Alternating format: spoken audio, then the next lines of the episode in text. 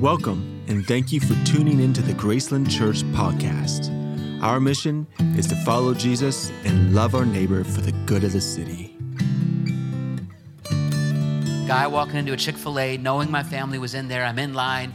I'm, do, I'm doing the order, and they had already gotten a table. And all of a sudden, one by one, I see each kid walk around to come say hi to me. And I had been away from them for a few hours that morning, which was unusual. It's normally our family day. And so, again, I was just reminded oh my goodness, every when I see one of my kids like out in the wild in Chick fil A and, and I'm united with them, my, my, my face shines on them. I delight over my children. And, and you may not feel in touch with this right now, but I pray you'll just receive this right now. And it's number one in your notes. When you walk in the room and the Lord sees you, his face lights up. That's how he feels about you. You are his creation, you are his delight. Scripture says he sings over you, he dances over you. And this is true all throughout Scripture. This is not just like, you know, touchy feely Christianity. Oh, great, like my, he loves me, he cries. No, no, no. This is the heart of the living God for you that changes everything in your life, right? This is theology. This is rich theology, and we see it all throughout Scripture. Think about it. The prodigal son in, the, in, that, in that parable, it says he, he disowned his father, he disowned his family, he squandered everything he was given. He ended up in the pits. He was, he was destroyed, and it was all his own fault. Yet when he decided to take one step back towards his father, and his father saw him in the distance, his father's face lit up to the point that he ran to go get his son. And over and over we see it. Think about the thief on the cross. Jesus being crucified on the center cross. You have two criminals on both sides. And this guy over here is seeing what's happening. He's realizing there's something to this Jesus. Something is happening beyond here. He's realizing it's a transcendent moment.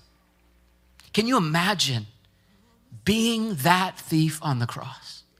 Can you imagine what he must have sensed and felt that caused his heart to be drawn to God? And he says one thing. He, he says, Hey, will you remember me? Hey, I, hey, I'm right here, Jesus. He just, he takes one little iota of a step towards God in the flesh, in the worst moment of, of Jesus' life. And in that moment, his face shines on him. Isn't that amazing? He says, Today you'll be with me. Over and over again.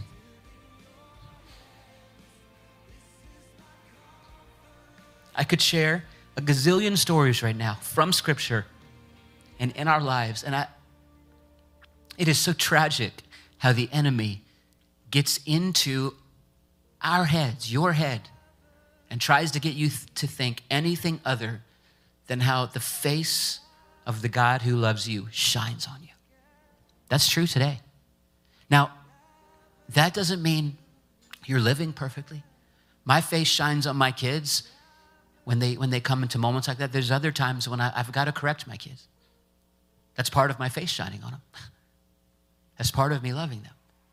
I've got to do things that, that they don't always love. That's just part, part of parents, part of being a loving father. Thankfully, our, our Heavenly Father, He does that perfectly.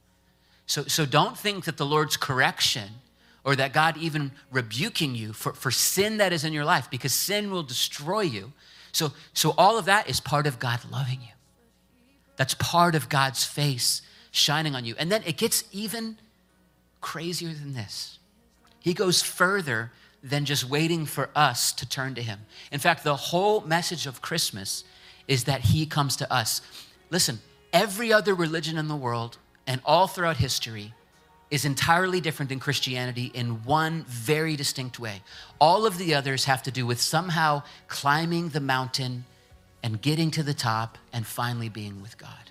Somehow attaining the perfect peace because of our great effort, somehow getting there, somehow reaching Him, doing everything we can to find Him. Christianity is the only one that flips that completely the other direction, and it is about the God of the heavens and the earth reaching for us.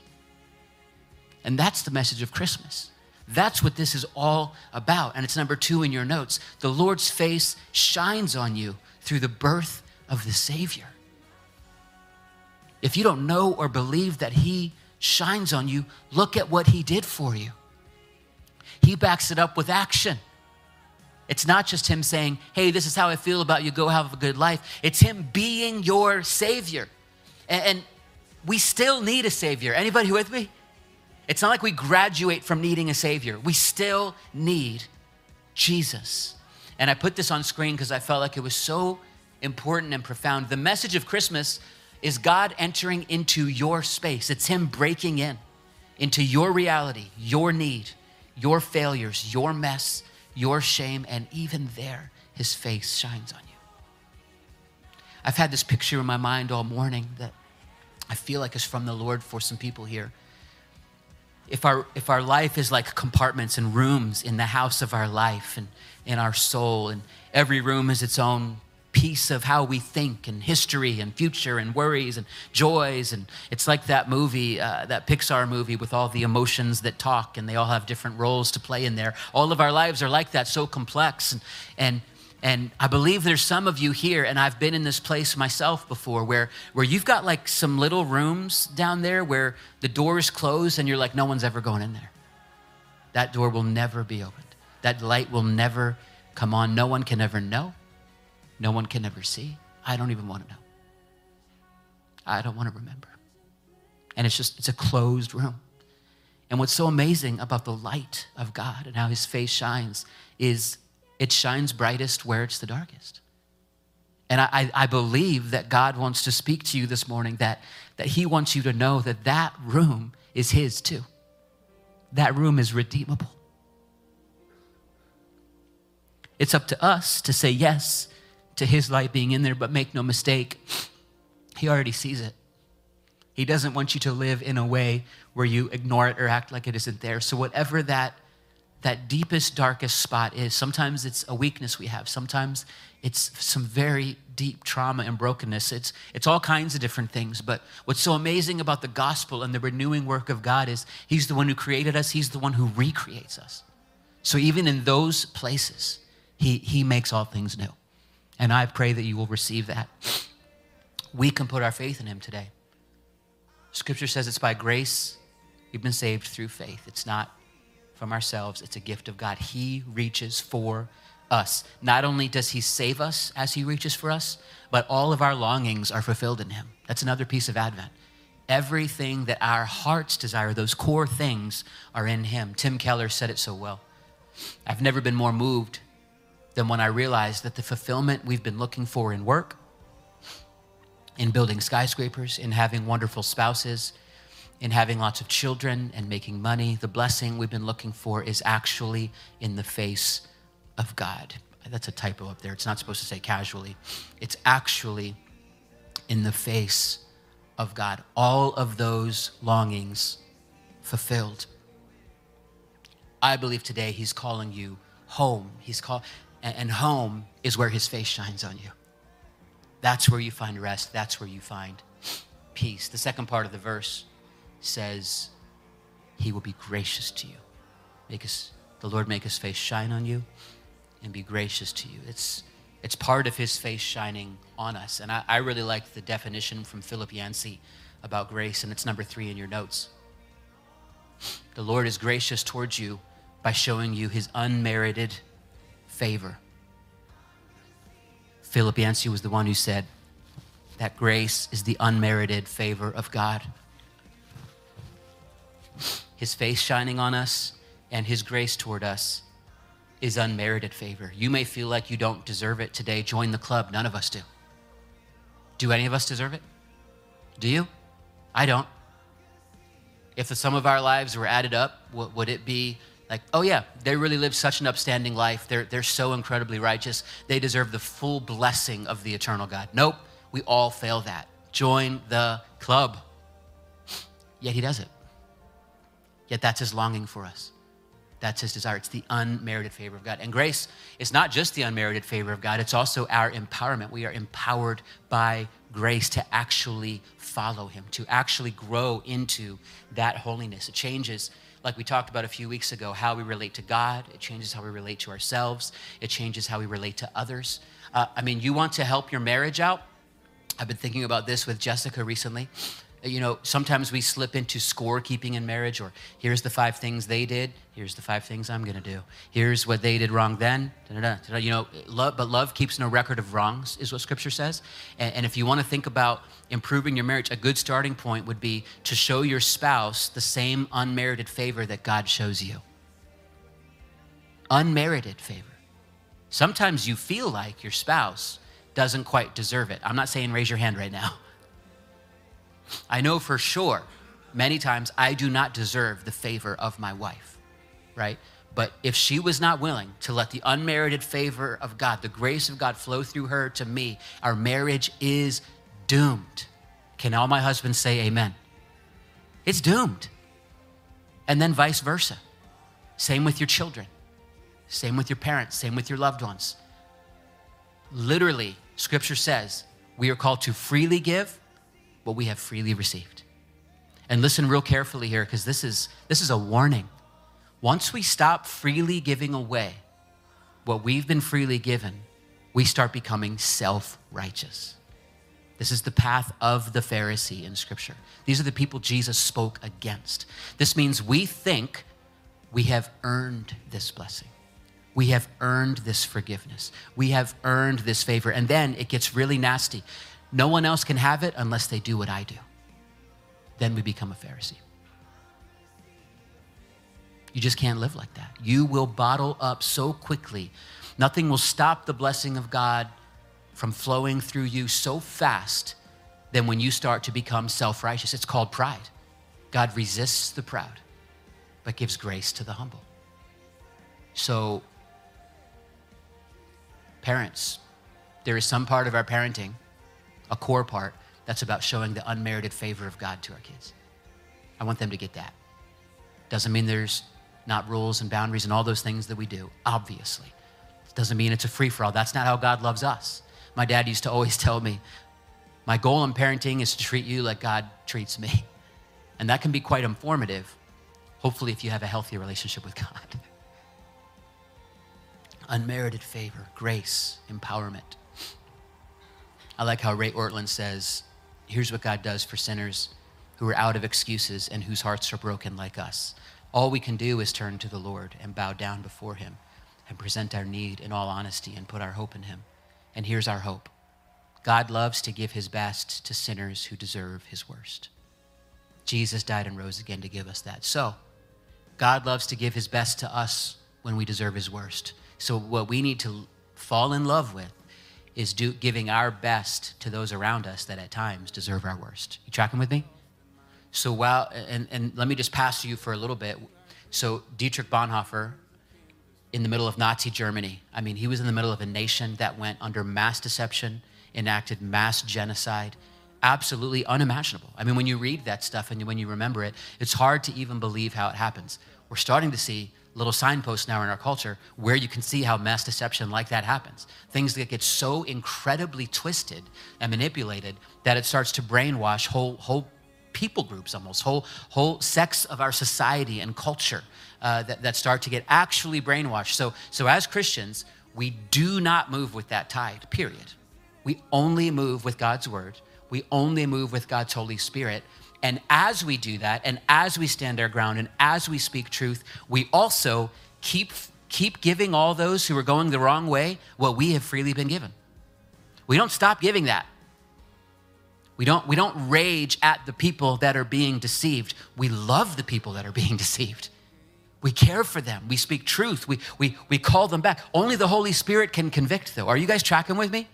Because, because Christians right now are kind of going Few, it's almost like three different categories. So, some Christians are just like slipping off the cliff and are leaving the Orthodox faith completely, and it's going to really hurt them. They'll be accountable before God for that. They're not accountable to me, but it's a giant mistake. You can't rewrite what God's word says because it becomes, uh, you know, it costs us something in culture. No, no, no. We pay the price, right? We arm ourselves when we walk door. So that's a mistake. Others are, are walking truth, which is right, like stay in the truth, stay in the line, but they're starting to be filled with hatred towards people.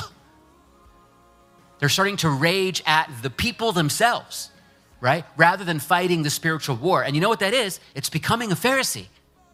It's saying, I now have this blessing because I am right before God because I'm thinking rightly about truth.